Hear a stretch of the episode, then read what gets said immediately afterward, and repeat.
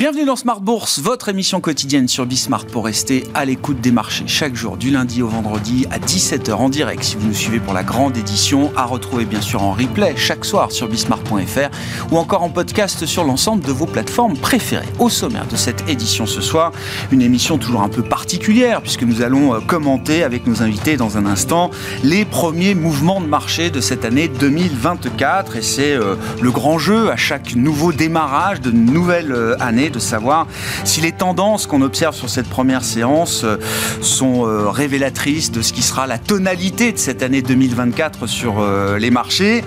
Qu'a-t-on observé euh, aujourd'hui? Une remontée de la volatilité sur les actions. Le VIX euh, est en hausse. On a vu euh, à la fois une correction des marchés obligataires et des marchés actions. En légère baisse sur les actifs risqués, notamment sur les marchés actions européens et américains. On a vu du rouge en Asie également ce matin. On voit le dollar qui remonte encore un petit peu. Le sourire du dollar est en train de se manifester en ce début d'année. Et puis le pétrole également qui est maintenu sous tension par les phénomènes de tension géopolitique qui se concentre en ce moment euh, en mer Rouge. Voilà donc pour le tableau, le premier tableau de cette année 2024 sur les marchés. Discussion et commentaires à suivre bien sûr avec nos invités de Planète Marché dans un instant.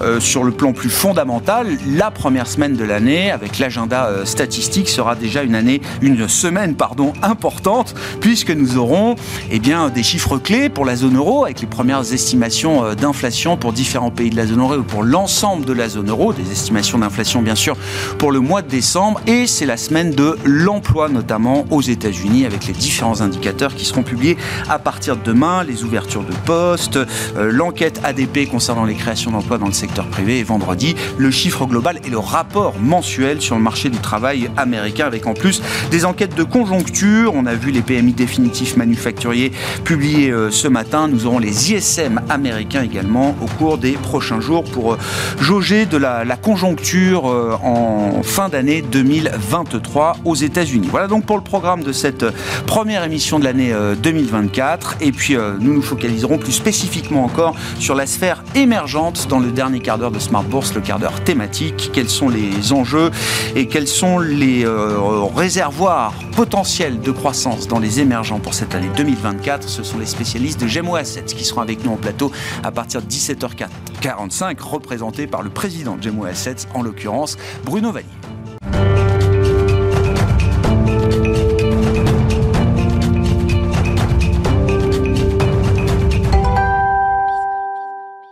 Avant d'entamer notre discussion de marché, les premières tendances de l'année 2024 sur les marchés avec une séance plutôt erratique, les commentaires et l'analyse de Comme Dubois. La Bourse de Paris débute l'année 2024 en repli. Les marchés restent attentifs à l'évolution de la situation en mer Rouge. L'Iran a envoyé hier un navire de guerre dans la zone en réponse aux bombardements américains qui ont coulé trois navires outils. Ces bateaux menaçaient un porte-conteneur du danois Maersk dans le contexte du conflit israélo-palestinien. Face à ce regain de tension, les cours du pétrole remontent. Le baril de Brent et le WTI américain gagnent autour de 2% au cours de la séance. Le secteur de l'énergie en profite. Total Energy progresse de plus de 1,5% au cours de la séance. La remontée des cours du pétrole fait également craindre une remontée de l'inflation. Les rendements obligataires repartent de l'avant. Le 10 ans américain remonte de quelques points de base. Le secteur bancaire en profite. Société Générale et Crédit Agricole gagnent entre 1 et 2,5% au cours de la séance. À noter également aujourd'hui la méforme d'Apple qui recule de plus de 2% à l'ouverture de Wall Street, à la suite d'un abaissement de recommandations sur le titre de la part de Barclays, dont les analystes soulignent un faible volume pour les ventes d'iPhone 15 depuis sa sortie en septembre. De son côté, le luxe est à la peine aujourd'hui. LVMH, Kering et Hermès reculent entre 1 et 2% au cours de la séance. Le secteur pâtit des mauvais chiffres de l'économie chinoise. Les chiffres publiés ce week-end ont montré que l'activité dans l'industrie s'est contractée à son rythme le plus fort depuis 6 mois. Demain, côté statistique, les investisseurs prendront connaissance d'une série d'indicateurs américains, à commencer par l'indicateur ISM manufacturier pour le mois de décembre et les chiffres des offres d'emploi JOLTS pour le mois de novembre, mais aussi les minutes de la réunion du FOMC du 13 décembre après la clôture de Wall Street. Avant cela, ils prendront connaissance des chiffres du chômage en Allemagne pour le mois de décembre. Tendance, mon ami, chaque soir en ouverture de Smart Bourse, les commentaires et l'analyse de la séance avec Comme Dubois dans Smart Bourse sur Bismart.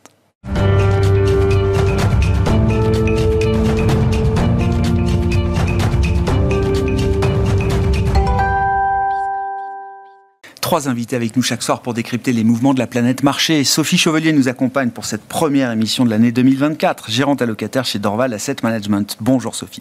Bonjour Grégoire. Merci beaucoup d'être euh, avec nous. Merci à Mabrouk Chetouane de nous accompagner euh, également pour l'exercice. Bonsoir Mabrouk. Bonsoir. Responsable de la stratégie marché globaux chez Natixis IM et Wilfried Galland. Également autour de cette table. Bonsoir Wilfried. Bonsoir Grégoire. Merci d'être là, mais tous mes voeux également, cher Wilfried, directeur stratégiste de Montpensier Finance, puisque c'est l'esprit du euh, nouvel an et le marketing du nouvel an, il faut le dire. Tout ne change pas entre le 31 décembre et, le 1er janvier, comme je le rappelle à chaque fois sur les marchés notamment. Néanmoins, c'est l'exercice traditionnel de début d'année, euh, ouvrir un peu l'esprit sur les 12 mois euh, à venir. Qu'est-ce qui va caractériser, sur le plan des marchés, euh, bien sûr, ce qui nous intéresse, Wilfried, cette année 2024 qui commence? Moi, ce qui, me, frappe, c'est qu'en général, les, les, les, deux, trois premières séances de l'année, c'est toujours la, la, continu, la continuité de, ce qu'on a vu en fin d'année dernière. Et là, pas du tout, en fait. Là, on a une espèce de rupture. Et, justement, ça, m'interroge. Est-ce que ça veut dire que cette année 2024 serait une année de rupture par rapport à ce qu'on a connu dans les derniers mois, où on avait un scénario qui était relativement clair en fait dans l'esprit des marchés, qui était un scénario euh, d'une croissance certes pas folichonne, mais qui tenait relativement bien grâce aux consommateurs américains, qui était non inflationniste avec une baisse euh, assez forte des taux, ce qui permettait globalement d'avoir un environnement de marché finalement relativement euh, apaisé et voire même très flamboyant sur la partie la partie taux d'intérêt.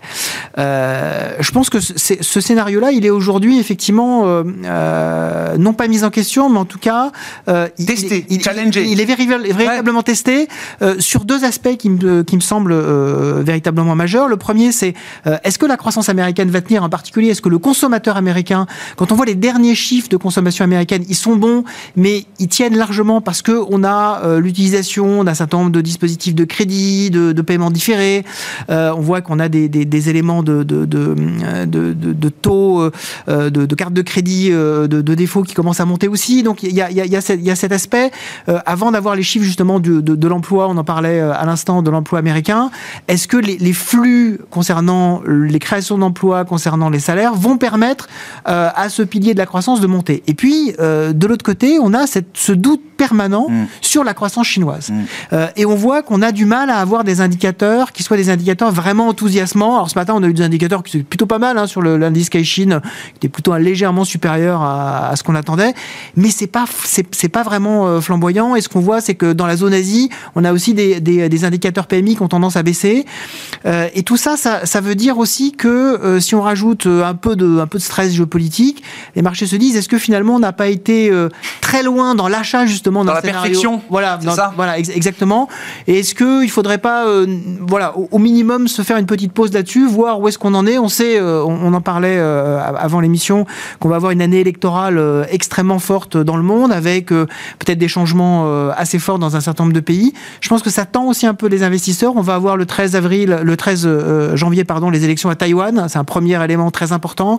On sait que c'est euh, une zone, c'est une zone qui tend énormément les marchés. On va avoir juste derrière, deux jours plus tard, la première primaire républicaine dans l'Iowa. Là aussi, c'est c'est des éléments qui vont qui vont être testés. Donc, on a cette impression que sur le plan du contexte financier, donc du plan des taux d'intérêt et du contexte économique sur la croissance, ce qu'elle va être suffisante, inflationniste, pas inflationniste. On a voilà, beaucoup, de, beaucoup de doutes là-dessus. Pour moi, la vraie clé, c'est la clé chinoise. C'est est-ce qu'on va avoir euh, une, une Chine qui va redémarrer, ou en tout cas qui va pas s'affaisser progressivement économiquement, ou est-ce qu'on va devoir compenser de nouveau une déception chinoise Et je suis pas sûr que le, le consommateur américain puisse le faire une nouvelle fois. Et votre conviction sur ce qu'on peut attendre de la Chine euh, à ce stade, avec les éléments d'information, les éléments d'analyse qu'on a J'ai en fait un pari, un espoir. Il y a quelque chose de cette nature-là. J'ai été euh... tellement déçu que j'ai ouais. du mal, j'ai du mal ouais. à avoir, à avoir non, des espoirs. Mais, mais, en fait, aujourd'hui. Euh, comme on n'attend absolument rien de cette zone et absolument rien, je me dis que c'est probablement moment-là qu'on peut avoir une bonne surprise et inversement, c'est sur le consommateur américain qu'il faut être méfiant parce qu'effectivement,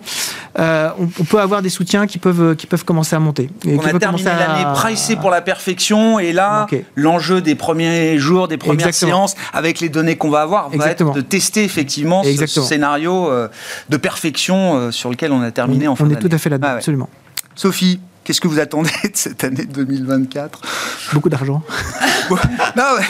On y viendra. Euh, On y viendra aux expected returns de 2024, mais déjà de manière un peu globale. Oui, nous, nous notre analyse, enfin l'idée un peu, c'est que on a, on a changé très clairement d'environnement, c'est-à-dire que on est revenu euh, dans une ère d'optionnalité banque centrale, c'est-à-dire ce qu'on appelle le, food, le, le, le, Fed put, ah, la fonction de réaction en fait, hein, pour qualifier la fonction de réaction de la Banque centrale. On sort de deux années de resserrement très fort des conditions monétaires. La désinflation, euh, qui a surpris tout le monde par sa vigueur, hein, euh, permet maintenant d'envisager un, un, environnement opératoire, entre guillemets, pour l'investissement plus favorable. Pourquoi plus favorable? Parce qu'effectivement, s'il y a un ralentissement un peu trop marqué, s'il y a un choc géopolitique, s'il y a toute nature que ce soit, la Banque centrale est en mesure euh, d'apporter une réponse proportionnée euh, par la politique monétaire, puisqu'elle n'est plus contrainte, en tout cas elle est beaucoup moins contrainte aujourd'hui, euh, par l'inflation. Donc euh, ça, ça, change déjà pas ah mal de choses. Concrètement, qu'est-ce que ça veut dire, Sophie? Ça veut dire que même en cas de ralentissement américain plus marqué que le, scénario parfait dans lequel nageaient les marchés, il y a quand même la possibilité de voir des marchés financiers bien se comporter. Alors, les, les marchés financiers peuvent marquer le pas euh, ça, c'est pas la question. Enfin, en tout, tout, du moins, les actions. Les actions euh, parient sur la croissance des résultats. S'il y a une révision en baisse, les marchés peuvent marquer le pas. Mais très rapidement, on a une possibilité euh, de réponse adaptée Banque centrale. Donc en fait, on peut, en matière d'allocation d'actifs, de comment on construit un mmh. portefeuille, mmh. on a quand même passé une longue période en restant à l'écart euh, des obligations, qui étaient euh, où on avait du mal effectivement à construire une allocation en se disant les obligations protègent. Euh, aujourd'hui, même en dépit du rallye obligataire, on n'a pas l'impression qu'on peut gagner beaucoup vraiment sur les obligations au regard du rallye qu'on a eu en fin d'année, mais malgré tout, les obligations offrent une protection contre un ralentissement plus fort que ce que le consensus euh, enfin, anticipe aujourd'hui.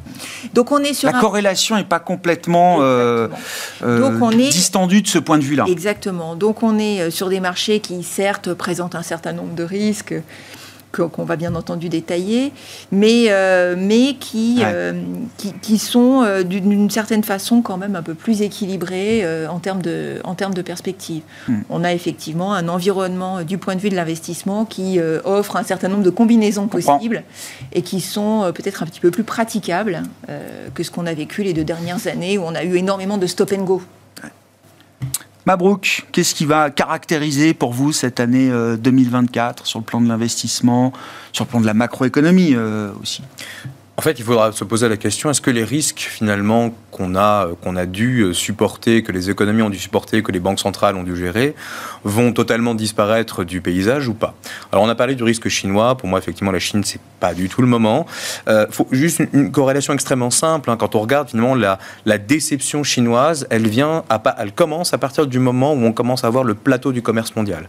quand vous regardez finalement les flux de commerce mondiaux, ça se stabilise depuis à peu près 2021-2022, ça ne croît plus, et c'est à ce moment-là, finalement, que la Chine commence à enregistrer de plus en plus de difficultés, jusqu'au moment où, finalement, on va dire, tout explose à un moment, au même moment, enfin, de manière contrôlée, bien sûr, à la mmh. chinoise, avec le, le choc immobilier, dont ils vont ne, ils vont pas pouvoir s'en débarrasser immédiatement. Donc c'est quelque chose qui va durer. Et euh, on reparlera des élections américaines. C'est encore un autre facteur de risque pour l'économie chinoise. Donc ça, finalement, ce risque qui était présent en 2023 ne disparaîtra pas en 2024.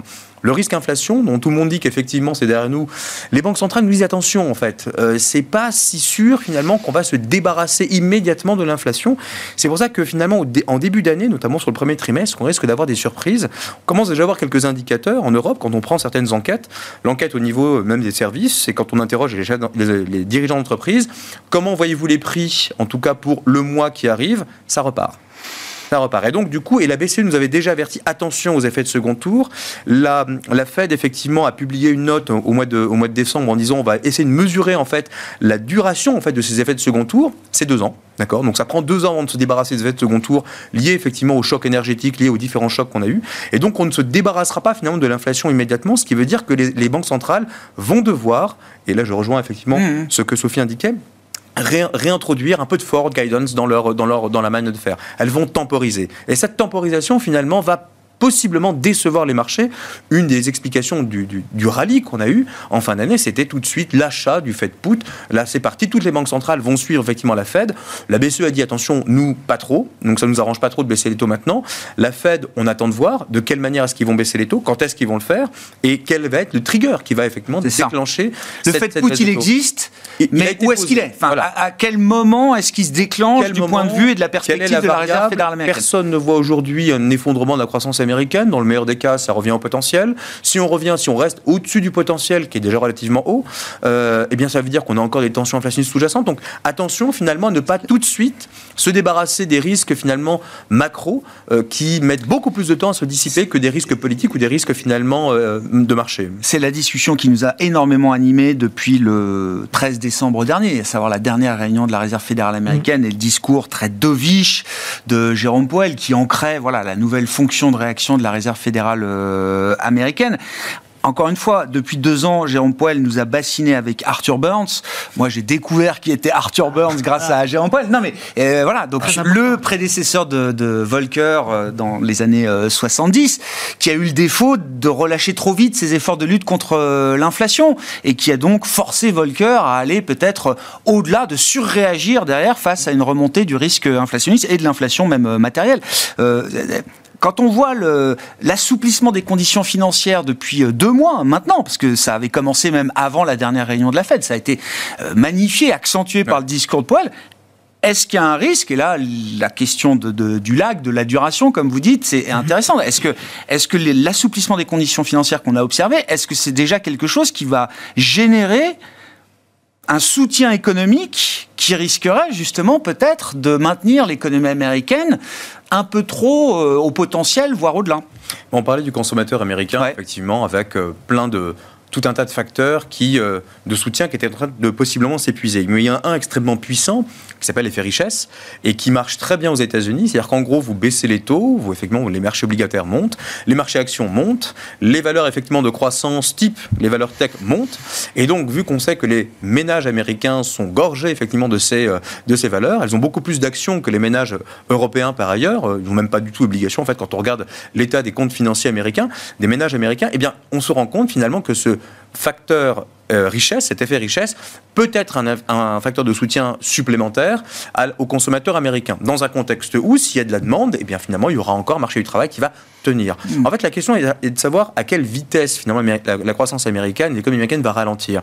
Et aujourd'hui, personne ne présage finalement un, un, comment dire, un effondrement de la croissance. Et si jamais effectivement il y en avait un, on peut être certain que la Banque centrale interviendra. Et si la Banque centrale interviendra, on sait tout ce qui va se passer sur les marchés, ça repart. Donc, in fine, en fait, on voit mal aujourd'hui d'où peut venir l'effondrement, finalement, de, de l'économie américaine, des marchés américains. Alors, il y a bien évidemment tout un tas de facteurs de risque. On évoque effectivement les murs de dette euh, de certaines entreprises, mais quand on regarde certains travaux de la Fed, encore une fois, c'est pas avant 2025. 2024, je pense que ça peut être une année où évidemment ça peut bien se passer. Modulo effectivement des chocs externes, une troisième guerre, finalement un troisième conflit quelque part. Bon là effectivement personne n'a de boule de cristal pour pouvoir effectivement anticiper ce qui va se passer, mais néanmoins je pense que 2024, encore une fois, ça peut relativement bien se passer. Mmh. En revanche, 2025, c'est une autre paire de Oui, oui. Bah ça, on verra ça. Euh... non, non, non, mais ce que je veux dire, je veux bien, oui, le 2 janvier 2025. mais le oui, de la mais dette, je comprends. Les, les, problématiques de dette américaine, vous avez raison. C'est en 2025 ah que ça va se, se, se manifester, que ce soit au niveau de la dette publique, puisqu'on en parle beaucoup, effectivement, du debt selling, etc., ou de la dette, effectivement, corporate, de la dette d'entreprise. Bon, bah, euh, vos commentaires, euh, Wilfried, hein, sur le consommateur américain, qui est une clé de voûte évidemment euh, essentielle. Il y a aussi, alors, toujours la thématique de l'offre, hein, effectivement. on, on retrouve quand même des, chaînes de valeur euh, un peu plus normalisées. Euh, modulo, comme le disait euh, Mabrouk, des tensions alors, qui s'exercent depuis plusieurs semaines maintenant, qui s'amplifient. On n'est pas dans une escalade délirante, mais on sent qu'autour de la mer Rouge, il se passe quelque chose qui peut peut-être à nouveau être au moins un grain de sable dans le, rouage de l'offre mondiale. Je, pense que là-dessus, il faut être, il, faut être, il faut être très nuancé. il, faut mettre un certain nombre de chiffres. Hein. Euh, lorsque lorsqu'un porte-conteneur se déroute euh, de, la mer Rouge et qu'on tourne l'Afrique, ça lui coûte à peu près 500 000 dollars de plus. Euh, un porte-conteneur moyen, c'est 12 000 conteneurs Un gros porte-container, c'est 24 000 containers. Donc ça veut dire que 12 000 containers, vous êtes à 40 euros, 40 dollars le container supplémentaire, de, de, coût supplémentaire. Vous pouvez profiter pour faire un peu plus de marge, évidemment. Euh, mais vous imaginez le nombre de biens qu'il y a dans le container, c'est pas ça qui va véritablement faire, faire déraper la croissance. Le, le véritable sujet, c'est effectivement, est-ce que on a aujourd'hui, en termes financiers déjà, est-ce qu'on a un risque inflationniste qui peut se, se rematérialiser? Euh, moi, je pense pas. Clairement, je fais partie des gens euh, à, la fin de, l'année encore précédente. Mmh, je faisais partie euh, des effondristes hein, de l'inflation, donc mmh. je n'ai pas été surpris moi de, des chiffres d'inflation puisque j'avais dit qu'effectivement à cette fin d'année, on serait autour de entre 2 et 3% On y est.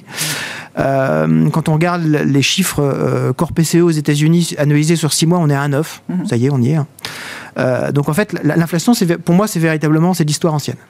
la question maintenant, c'est est-ce que effectivement, on peut avoir une croissance américaine euh, qui euh, peut se dérouler sous des, sous des piliers, sur des piliers qui soient plus fermes que ce qu'on a connu jusqu'à présent. Parce que jusqu'à présent, on a effectivement eu euh, à la fois un soutien budgétaire quand même extraordinairement mmh. fort et, et procyclique, quand même, euh, bon, euh, en économie, euh, c'est pas quelque chose qui rend très très à l'aise le fait qu'on soit dans un cycle plutôt positif et on rajoute encore du soutien budgétaire. Normalement, c'est pas exactement ce qu'il faut faire. et en plus, on a effectivement un effet richesse qui était fort avec le avec le Covid au-delà de l'effet marché, qui est quand même en train, même s'il est régulièrement revu à la hausse, mais qui est quand même en train de, de, de, de s'affaiblir. Et ça, pour moi, ça fait partie des choses sur lesquelles euh, je vais être très attentif, en particulier sur effectivement les chiffres de l'emploi et les chiffres, euh, les chiffres du soutien, euh, du soutien en termes de, en termes de revenus des ménages. Mmh. Je pense que l'année 2024, ça va être une année où bad news is bad news. C'est-à-dire que jusqu'à présent, on a eu ce paradoxe des marchés. Même avec le put de la Fed qu'on a décrit. Ce ne sera pas suffisant, vous dites. Euh, il faudra en passer à un moment par. Euh, il faut, il faut, il faut qu'il y ait un équilibre. C'est-à-dire que s'il y a trop de mauvaises nouvelles, là, on va commencer à s'inquiéter réellement. C'est-à-dire qu'aujourd'hui, le, soutien des marchés, c'est véritablement le fait qu'on n'a pas de scénario récessif. On n'a pas et euh, moi, je fais également partie du bon vieux consensus de marché. Hein, Donc, mmh. on n'a pas dans nos scénarios le fait que le, la croissance baisse jusqu'à avoir une récession forte ou une, ou une vraie récession aux États-Unis. J'entends beaucoup le fait de dire si c'est une récession dite technique, c'est pas grave. D'un point de vue économique, c'est pas grave. Les marchés sont pas positionnés comme ça.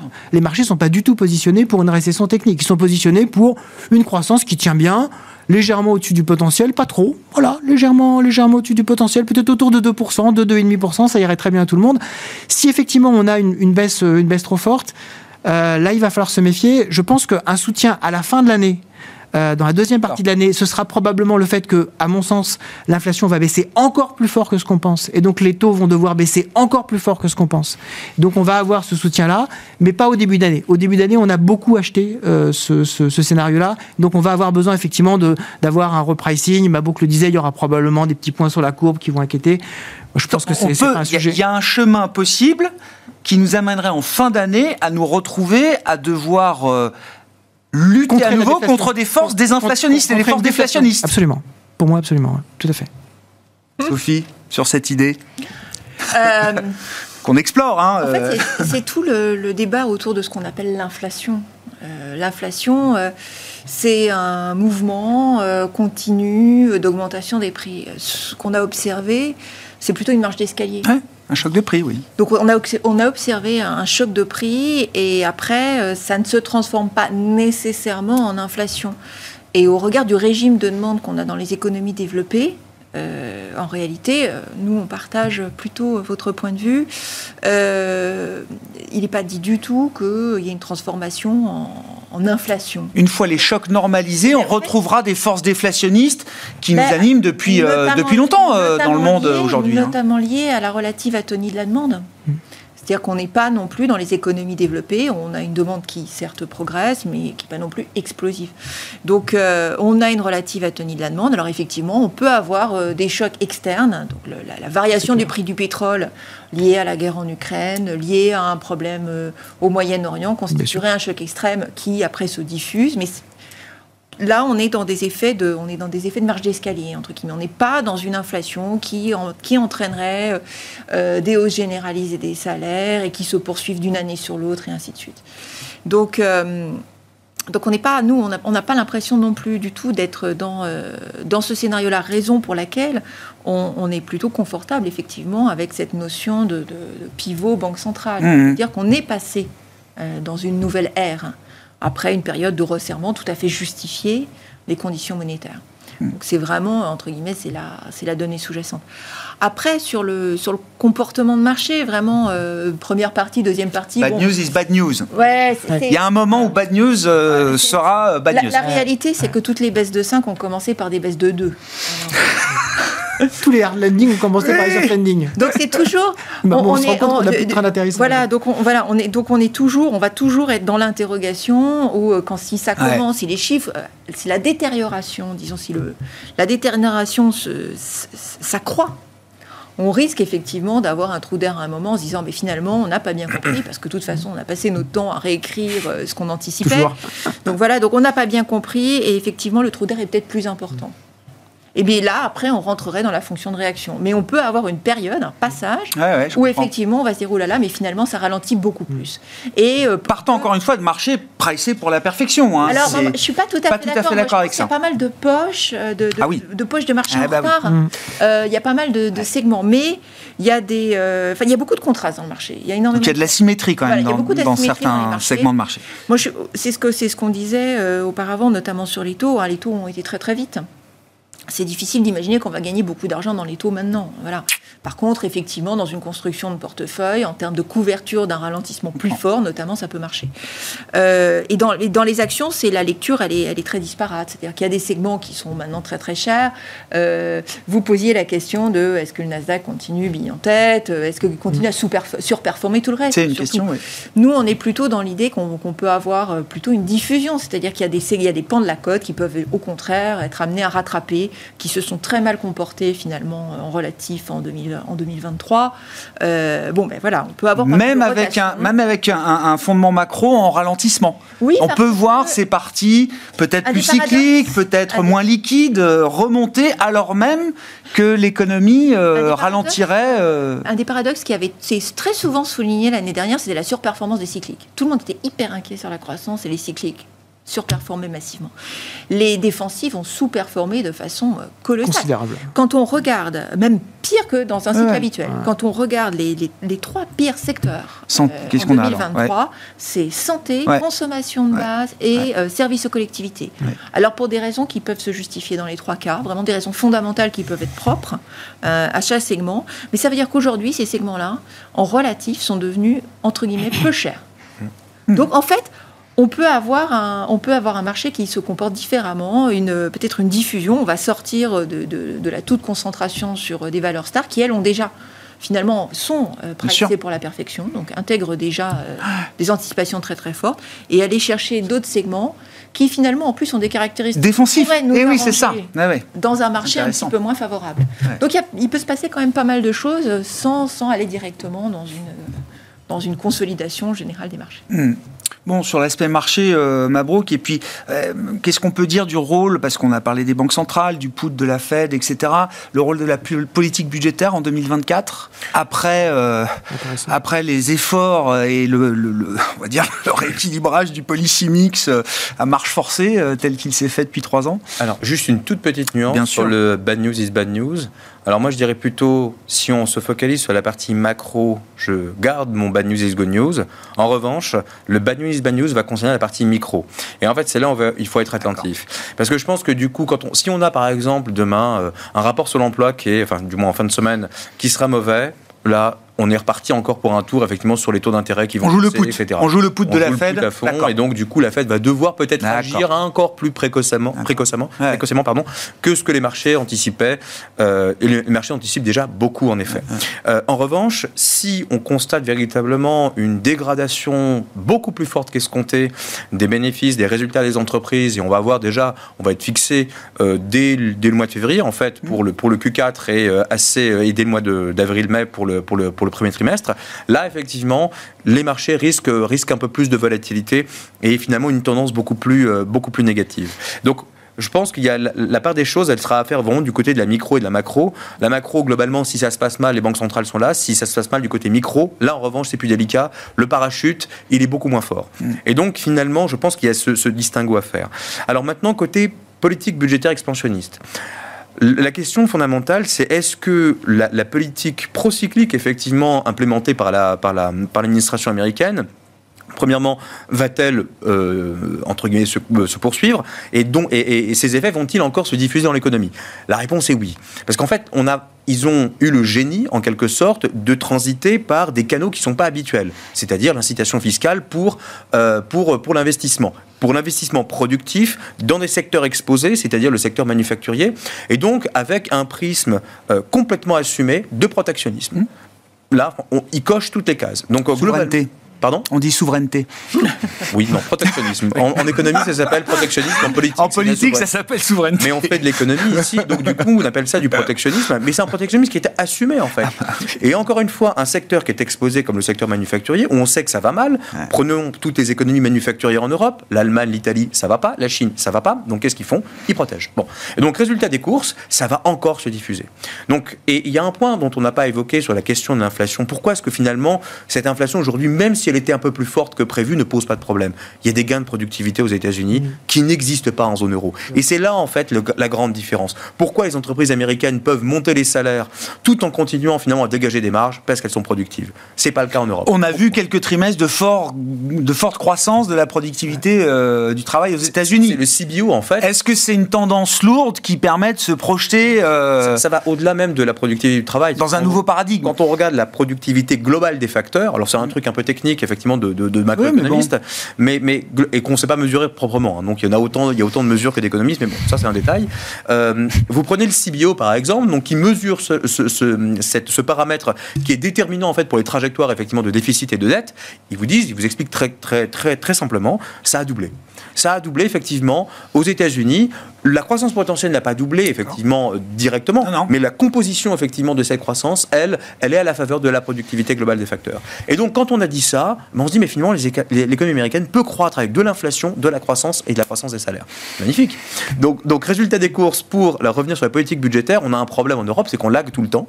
Donc c'est-à-dire qu'en gros on est encore en retard sur cette histoire de politique budgétaire. On attend peut-être effectivement encore un nouveau plan qui serait peut-être concerté par euh, par les, les, les, les, pays, les pays corps de la zone euro à l'échelle de la Commission européenne. Les Allemands essayent de contourner Karl Schroe effectivement par différentes méthodes, notamment statistiques, pour essayer de dire bon finalement l'économie allemande ne va pas très bien, donc on va devoir utiliser la politique budgétaire. On voit bien que c'est un des rares moyens. La politique monétaire n'y arrivera pas. Enfin, c'est pas le moment de compter sur la politique monétaire. Non. Le seul mo moyen entre guillemets de relancer la machine macroéconomique, c'est la politique budgétaire. Bon, la croissance économique européenne, on peut pas dire qu'elle soit, on va dire mirobolante Oui, non L'économie allemande est en récession. Bon, c'est pas moi qui le dis, c'est même la Bundesbank. Donc, euh, donc du coup, à un moment donné, si on veut sortir de là, eh bien, il n'y a pas le choix. Il va falloir utiliser le volant budgétaire. Et c'est pour ça que la BCE, elle, se dit retardons de toutes les façons. J'ai pas besoin d'utiliser tout de suite le mon put entre guillemets monétaire, puisque de toutes les façons, il va y avoir sans doute l'Allemagne ira. L'Allemagne ira et même l'ensemble. Il n'y a pas le choix. Donc à un moment donné, si on veut, oui, oui. Non, non, mais à un moment donné, si on veut éviter, de toute façon, l'Allemagne a. C'est-à-dire qu'entre aujourd'hui et le moment où il n'y a pas le choix, il peut se passer du temps. Euh, Alors, en du Europe, point de vue de la vision allemande. Euh, non, mais en Europe, oui, du point de vue bureaucratique, oui, il peut se passer beaucoup de temps. C'est ça le problème. mais, mais contrairement aux États-Unis, encore une fois. Mais le, le le truc, c'est que si mais la jamais l'histoire, c'est ça, quoi. Mais si jamais on y arrive, encore une fois, bah, tout va bien. Donc ça veut dire qu'il y aura une politique budgétaire expansionniste qui va, qui va effectivement bah, pousser de nouveau la croissance. Qui va être la variable d'accommodation effectivement du ralentissement économique plus que la politique monétaire. Qui va bah, la politique monétaire ne permet oui, pas oui, finalement. Hein, donc ouais. pas les, les, on a beaucoup parlé des canaux de transmission de la politique monétaire. Donc ça va prendre du temps. Donc il y a une asymétrie effectivement entre ouais. la hausse et la baisse. Si jamais la BCE demain baisse ses taux, ça va pas produire ses effets immédiats sur le marché de l'immobilier, ouais, sur les différents marchés. fort. Hein. On n'est pas obligé. Enfin, mais quand bien même. si vous avez détruit l'appareil productif ça marche pas. Mmh. Bon, oui, sortie euh, pour l'Europe. Comment vous voyez la, la séquence se mettre en place? Je vous ai laissé en fin 2023. Vous n'étiez pas forcément hyper, euh, Non, hyper euh, positif sur euh, l'idée qu'on allait trouver euh, une issue assez euh, favorable et assez vite entre euh, policy- euh, enfin, politique monétaire, politique budgétaire en Europe. Ah, Moi, j'apprécie beaucoup le, justement, euh, cet esprit, positif de janvier. L'optimisme de début d'année que de Mabrouk. Que, j'écoute de la part de Mabrouk.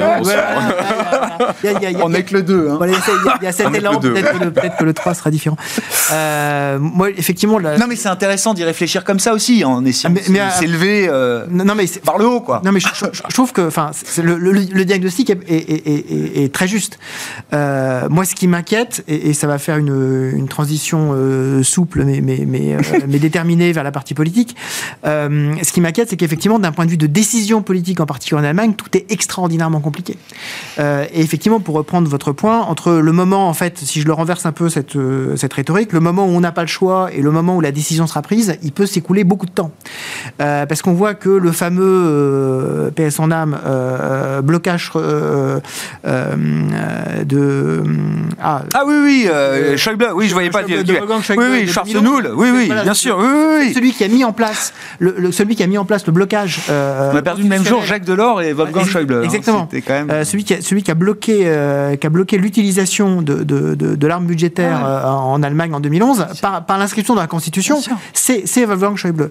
Euh, et, et donc, il est extraordinairement compliqué maintenant pour l'Allemagne de sortir de ça. Et on le voit aujourd'hui avec les débats budgétaires dans la, dans, dans la coalition, qu'en fait, il y a à la fois le même diagnostic que vient de faire euh, Mabrouk, c'est-à-dire en fait, on en a besoin, et la conclusion qui est, ouais, mais finalement, on va quand même réduire les dépenses. Donc c'est- euh, c'est quand même très compliqué. Euh, et je, je pense que le, le, sous-texte en fait allemand, c'est on va finalement laisser l'Europe euh, trouver un accord global pour relancer au niveau européen. Euh, d'un point de vue budgétaire, pour éviter justement que nous-mêmes nous ayons à contourner trop ouvertement, parce qu'on a vu que on s'était fait, on s'était fait avoir, on s'était fait euh, prendre les doigts euh, dans le pot de confiture par la Cour constitutionnelle de Karlsruhe. Donc, on va pas le faire, mais on va essayer de pousser l'Europe à le faire de leur côté. Donc, le, le temps, le, On attendra les, le post-élection euh, européenne pour euh, faire quelque avant. chose. et, et donc, et donc on Avant, attend- là Ah, ça Dans être- la période. Ça va être compliqué quand même. Ça va être compliqué Ouais. en termes de en termes de délai. Ça paraît ça paraît compliqué. Mais mais je suis totalement d'accord. On en a besoin. Et en Europe, quand on voit ce que ce dont on manque en termes de de relance de demande intérieure, c'est effectivement absolument nécessaire. Je vois malheureusement pas à court terme l'Allemagne euh, arriver à décider ça. Oui, la consommation, enfin les indicateurs de vente au détail aux États-Unis, on est au-dessus de la tendance pré-Covid. hein. On est allé au-dessus de la tendance pré-Covid. Ça n'a jamais été le cas. euh, Absolument, en jamais, depuis jamais euh, en Europe. 2019. Loin de Est-ce que ce qu'on dit là, euh, Sophie, est-ce que c'est euh, embêtant pour les, les marchés européens, pour les actifs européens, pour les actions européennes, ou est-ce qu'encore une fois, voilà, il y a le jeu du marché, la fonction d'anticipation et la réalité un peu plus à la fois politique et euh, économique. Alors, euh, nous, on ne fait pas exactement euh, le même diagnostic de la réalité européenne. On partage effectivement le fait que la croissance est étale aujourd'hui en Europe, c'est un fait indéniable. La complexité allemande, c'est un fait indéniable, dommageable d'ailleurs au changement climatique, mais bon, peu importe. Tout ça, c'est un fait indéniable. Maintenant, il y a quand même des facteurs macroéconomiques qui pourraient surprendre favorablement. D'abord, on a le choc manufacturier hein, qui a été principalement encaissé par l'Allemagne, mais pas que, euh, et dont on peut commencer à envisager qu'on a vu les points bas. C'est-à-dire que la dynamique, et là on est en train de parler de dynamique, hein, on n'est pas en train de parler de niveau, mais la dynamique commence à se stabiliser et pourrait dans les prochains mois commencer à repartir, avec, ne serait-ce que par effet de base. hein. Mm. C'est-à-dire que ça va juste moins mal progressivement. Mm. Donc ça c'est un premier, euh, c'est un premier état. Donc les, la partie manufacturière qui a énormément souffert pourrait commencer à repartir tout simplement par effet sur, sur une base plus favorable. Et le deuxième facteur fondamental qu'on n'a pas encore vu se matérialiser, et vous mentionniez notamment la question de la consommation, mais qui s'est bien matérialisée aux États-Unis, c'est la hausse des salaires réels. Et la hausse des salaires réels, elle est en train de se matérialiser en Europe. Alors certes, on n'a pas la propension à consommer euh, Non. de nos camarades américains, mais il y a quand même là euh, un taux d'épargne toujours extrêmement fort en Europe, puisqu'en fait les, les- les Américains ont eu tendance à consommer leur taux d'épargne. Il y, a eu, il, y a eu- il y a tout un débat hein, autour de est-ce qu'ils ont consommé toute l'épargne Covid ou pas. Il y a des fêtes qui ont écrit là-dessus, etc. Tout le monde n'est pas d'accord, mais enfin, en revanche, en Europe, ce qui est certain, c'est qu'on n'a rien consommé du tout, ou presque. Donc, il y a un réservoir. Il y a un réservoir, et dans le même temps, il y a une situation de plein emploi, et dans le même temps, il y a des salaires réels qui commencent à remonter. Et ça, ça doit modifier à un moment la perception et la psychologie du consommateur européen, allemand, français? Et donc, qui a surépargné encore plus que d'habitude. ces, facteurs-là pourraient effectivement amener à avoir une activité qui s'améliore progressivement. Tant Parce que personne ne le perçoit. hein. Quand je dis personne, c'est voilà les enquêtes Ah d'opinion, consommateurs, etc. Évidemment, Aux. États-Unis, ils parlent de la vibe session. C'est l'idée que les États-Unis sont, pour une partie en tout cas du pays, dans un état économique délabré, désastreux, malgré euh, l'emploi maximum, euh, malgré tout ça. Et donc, en fait, on a. Donc, c'est quelque chose qui est entre guillemets. Ah ouais. C'est une sorte de joker. C'est Ouais. vraiment. euh, Mais on, il est vraiment pas exclu. Et ça, c'est quelque chose d'important pour les marchés. Qu'en fait, aussi contre-intuitif que ça puisse paraître à très court terme, on soit surpris par l'Europe. Hmm. Et si c'était le cas, eh bien, figurez-vous que ça serait extrêmement positif pour le marché européen Bah, parce qu'on n'en attend rien. Ah oui, c'est ça, ouais, c'est Ouais. sûr. On n'en attend rien. Et donc, quelque part, quand on n'attend rien, pratiquement, on ne peut être que surpris favorablement. C'était l'argument Et- que Wilfried déveppait sur Voilà. la Chine. hein. Et Voilà. Et on euh, alors, ne pas de parallèle parce que la crise immobilière est moins violente en Europe qu'en Chine. Non, mais c'est le même Mais, mécanisme, mais quelque part, on- ça, ça On procède rien. effectivement de la même logique. Mhm. Euh, on peut euh, gravir le mur des inquiétudes comme le fait si bien le marché en général. Et d'ailleurs, la meilleure phase de marché, c'est la phase où on gravit le mur Bien sûr. C'est pas la phase où il y a une super croissance et on est content, parce que tout est déjà pricé dans le marché. Là, pour l'instant, euh, on a effectivement une fenêtre et nous, on pense Ça tombe bien en Europe, on en est, on est, Donc, il faut y on- être. On est loin de la. C'est quand même un micro. Non, mais il faut être sur l'Europe, là, vous dites, Sophie. Non, moi je pense effectivement, Oui. nous on pense qu'il est possible qu'on Ouais. soit surpris favorablement et donc on aura tendance à regarder davantage le marché européen cette année et notamment des segments qu'on commence tout juste à réexplorer qui sont le segment tarte à la crème des petites et moyennes capitalisations. Mm. Parce que pourquoi? Parce que vraiment pas cher, parce que personne n'en a. Euh, alors là c'est vraiment... euh, Qui recommence d'ailleurs effectivement à avoir un peu de, un peu de vie. Ouais. Ça, ça gigote un Ouais, peu, hein, peu, c'est pas complètement mort. Parce que la Banque centrale, euh, Voilà. ça gigote aussi. C'est les conditions financières qui conditions financières qui Et des taux réels qui sont à zéro. euh, Voilà, des taux réels à zéro. Et puis potentiellement, euh, voilà. Ah ouais, des surprises va- économiques si on va plus chercher- positives. Voilà, puis il y a la valo. Si Ouais. on va chercher des idées, si finalement l'Europe ça va un peu mieux et qu'on va chercher des idées sur l'Europe, à un moment on va se dire ah mais tiens mais ça cher. finalement c'est pas cher. Ah, mais c'est C'est un peu c'est un peu euh, c'est un peu buffet like mais Ah ouais. c'est un petit côté ah bah finalement peut-être euh, voilà buffet like.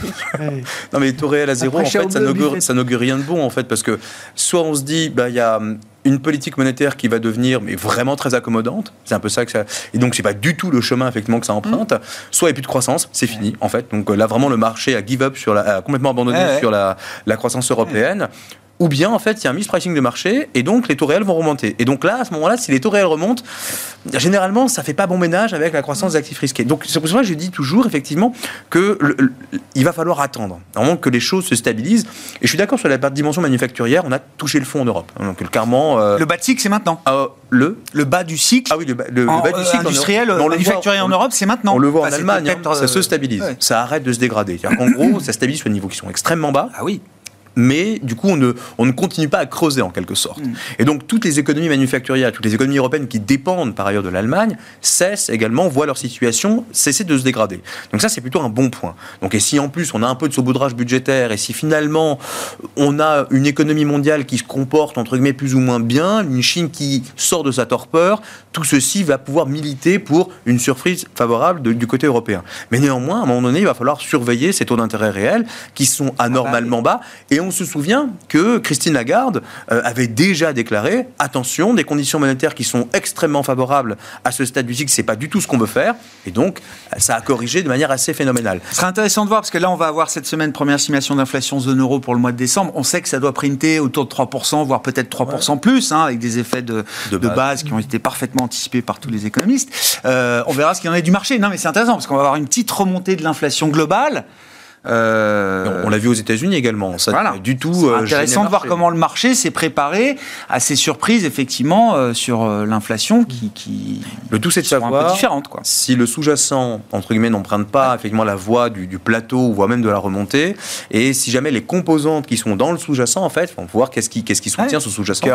Et exactement. Donc euh, tout est une question, il va falloir décortiquer un peu tous ces chiffres pour se faire une bonne idée de quels sont les drivers fondamentaux de cette inflation et si on est parti pour un cycle d'inflation durablement élevé.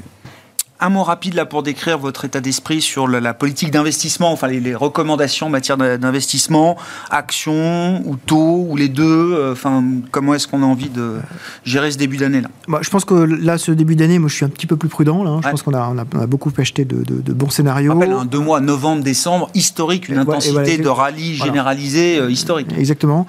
Euh, donc, je pense que du point de vue action, moi, je suis en fait euh, je suis équilibré entre d'un côté euh, la partie très tech, euh, qui me semble être toujours la, le lingot d'or des marchés, et puis effectivement des, des, secteurs qui ont absolument pas profité, comme la santé, les small cap Europe. Des rattrapage. voilà, exactement. Donc vraiment avoir cette, cette, espèce de double, double approche. et puis je continue à croire qu'effectivement pour, pour équilibrer les portefeuilles, un peu de un peu d'obligataire, même, même avec un, bon rallye qui a eu, qui a eu lieu, aujourd'hui il y a encore, il y a encore du potentiel. En tout cas, pour, pour, équilibrer dans une logique de portefeuille, avoir un peu de, avoir un peu d'obligations, voire d'obligations convertibles, ça paraît une bonne idée. Bon, Sophie, c'est ce que vous disiez, tôt ça retrouve son utilité en tout cas en, matière de protection, voilà, des fins de couverture. En portage, enfin en absolu, bon, une hein grosse partie du marché euh, est fait, du rallye est fait, au, ah moins à court terme. Mmh. Euh, et sur la partie euh, et sur la partie action, oui, certains actifs en retard, donc des pans de marché qui sont en retard. Nous, on aime toujours bien les thèmes qui tournent autour de la de la transition énergétique. Alors effectivement, il faudra se méfier un petit peu de ce qui va pouvoir bouger dans le courant de l'année autour des élections, notamment. Est-ce que des pans de l'IRA seraient éventuellement remis en question ou pas? Mais disons qu'il y a quand même fondamentalement dans, dans, cette thématique qui est une thématique d'investissement, c'est quelque chose hmm. qui offre une visibilité euh, très très forte aux, acteurs qui sont à même hein, de contribuer à cette transition. Donc on aime toujours bien cette idée-là, qui est une idée un petit peu, un thème qui devient un petit peu séculaire. Et puis effectivement, donc euh, le rattrapage de, de, certains pans qui ont énormément sous-performé, qui peuvent être intéressants. À Brooke? Euh, sans être original, effectivement, le, secteur de la tech qui est, euh, alors sans parler de visibilité, mais il y a toujours cette promesse finalement de, euh, de l'IA, de tout ça, etc. Donc ça, tant que cette promesse ne sera pas attaqué ou démenti, euh, globalement, ça va continuer d'être une espèce de lame de fond. Et puis, de manière plus globale, finalement, tous les indices ou toutes les places boursières qui ont un biais, en fait, tech, euh, on l'a vu avec le réveil du Japon, on le voit toujours avec l'Inde. L'Inde, on a beau dire qu'effectivement, c'est un marché cher, etc. Mais les marchés chers, globalement, ben, c'est ceux qui performent également quand on a ce biais tech. Parfait. On va parler spécifiquement des émergents dans un instant. Merci à vous trois d'avoir été les invités de Planète Marché pour cette première émission de l'année Smart Bourse sur Bismart avec Mabrouk Chetouane, Natix CCM, Sophie Chevelier d'Orval AM et Wilfried Galland, Montpensier Finance.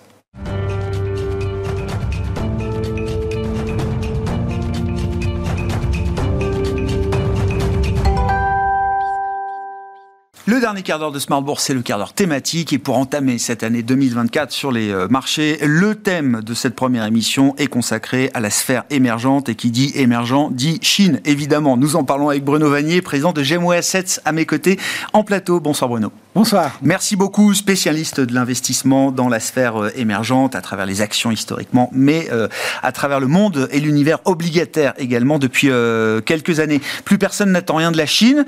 On a quitté la Chine en 2023 comme étant une terre de désespérance totale pour les investisseurs. je caricature un peu, mais c'était quand même l'état d'esprit qui animait il y a quelques jours, quelques semaines encore les, les investisseurs quand on évoquait la Chine. Bruno, est-ce que c'est une bonne nouvelle? Le premier jour de l'année, euh, le premier jour euh, boursier de l'année aujourd'hui, le marché, le marché chinois baisse encore. Donc euh, on, est, toujours exactement dans la même logique. On baisse encore sur des nouvelles macro qui sont mitigées, voire mauvaises, avec un indice PMI. Enfin, il y en a deux, il y en a deux. Donc il y en a un qui est toujours meilleur que l'autre. Mais enfin, globalement, c'est c'est pas très bon.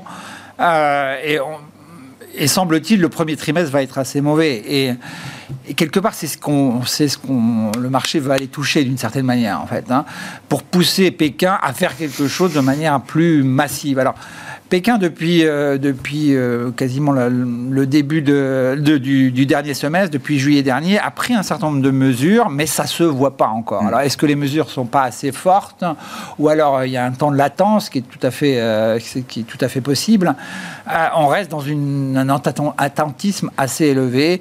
On a eu en plus, juste avant Noël, des mesures anti-Tencent. Mais oui, c'est reparti sur les jeux vidéo deux ans après le, le coup de les mauvaises, impressions de, l'époque. C'est difficile. Ouais, ouais, non, c'est difficile. Non, mais quand je disais, est-ce que c'est une bonne nouvelle? À, à, ne plus rien attendre de la Chine Est-ce que c'est justement euh, le, terreau qui peut faciliter des surprises économiques et qui peut créer des surprises chez des investisseurs qui, n'attendent plus rien? Un peu comme sur l'Europe, hein. on n'attend pas grand-chose, clairement. Quoi. Donc, et et si on a 3 ou 4% de croissance cette année, ce sera un très bon chiffre, hein, clairement. Quoi. Je pense qu'on est loin de tout ça. Alors, il y a toujours c'est l'immobilier qui, plombe, la, qui plombe la, le sentiment, la confiance des consommateurs. L'immobilier, pour le moment, n'est pas, n'est pas du tout euh, en phase de reprise. Au contraire, on baisse encore en termes de transactions.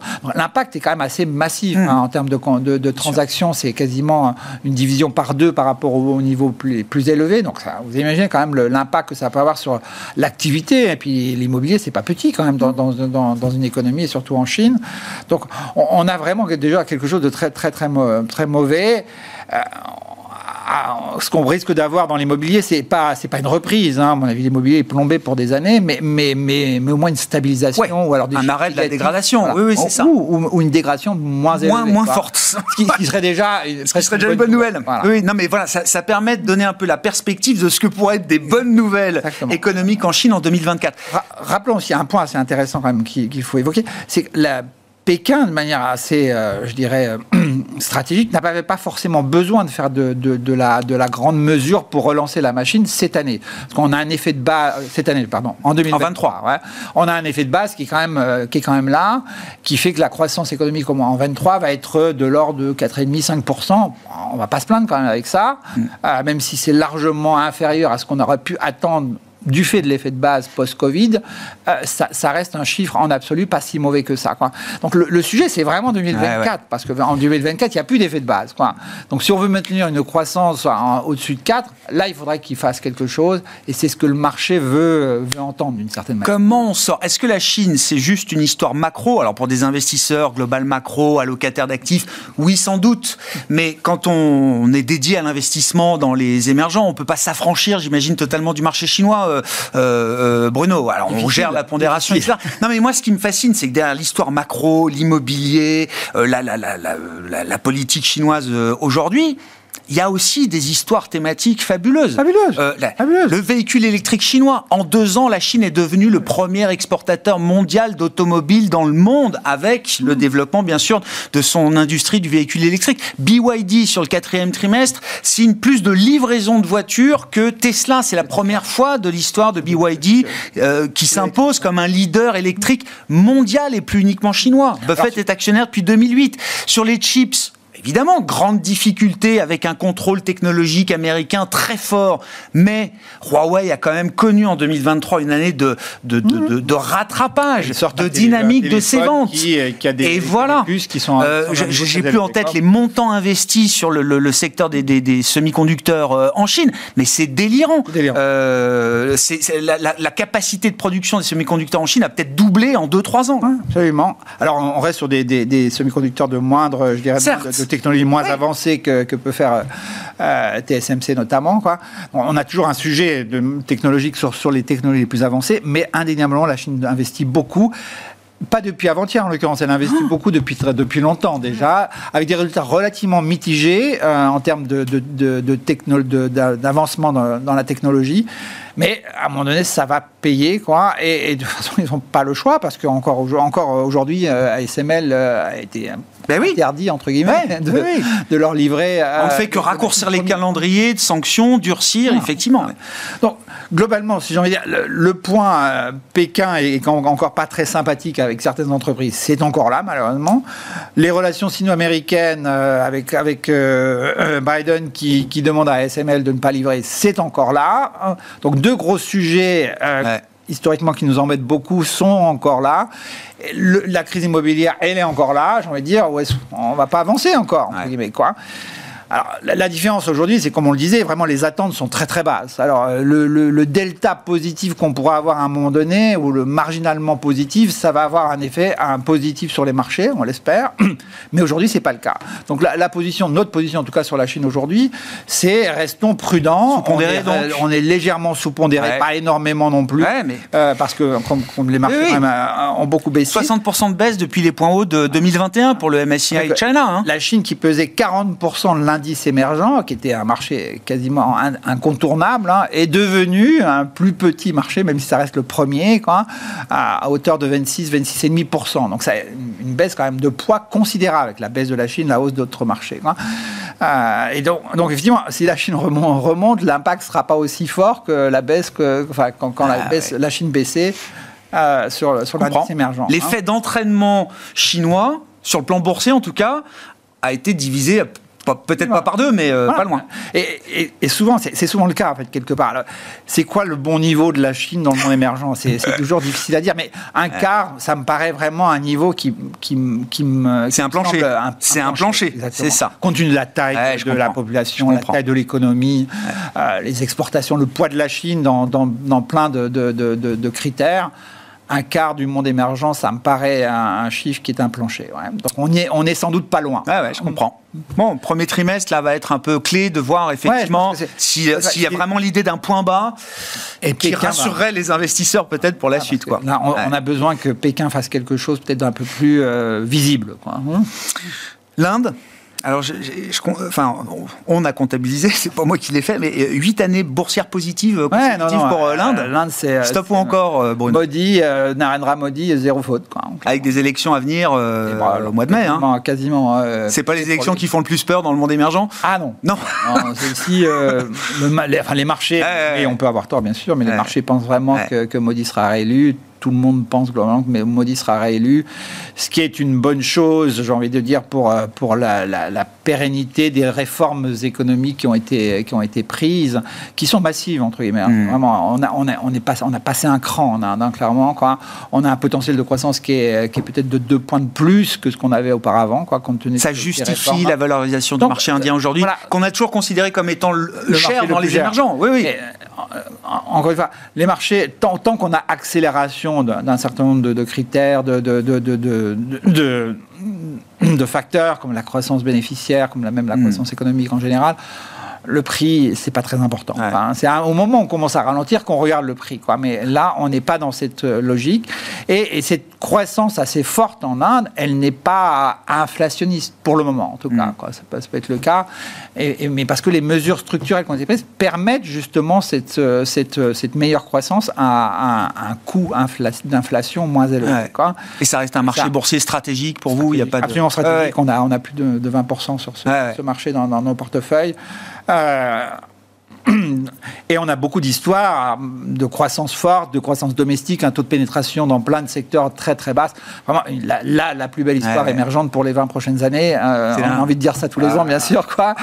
ça ne veut pas dire que le marché sera le meilleur peut-être l'année prochaine, hein, que cette année, pardon, mais, mais on est assez, assez serein sur ce On a vu le phénomène. Plus la Chine a déçu, plus l'Inde a généré d'enthousiasme.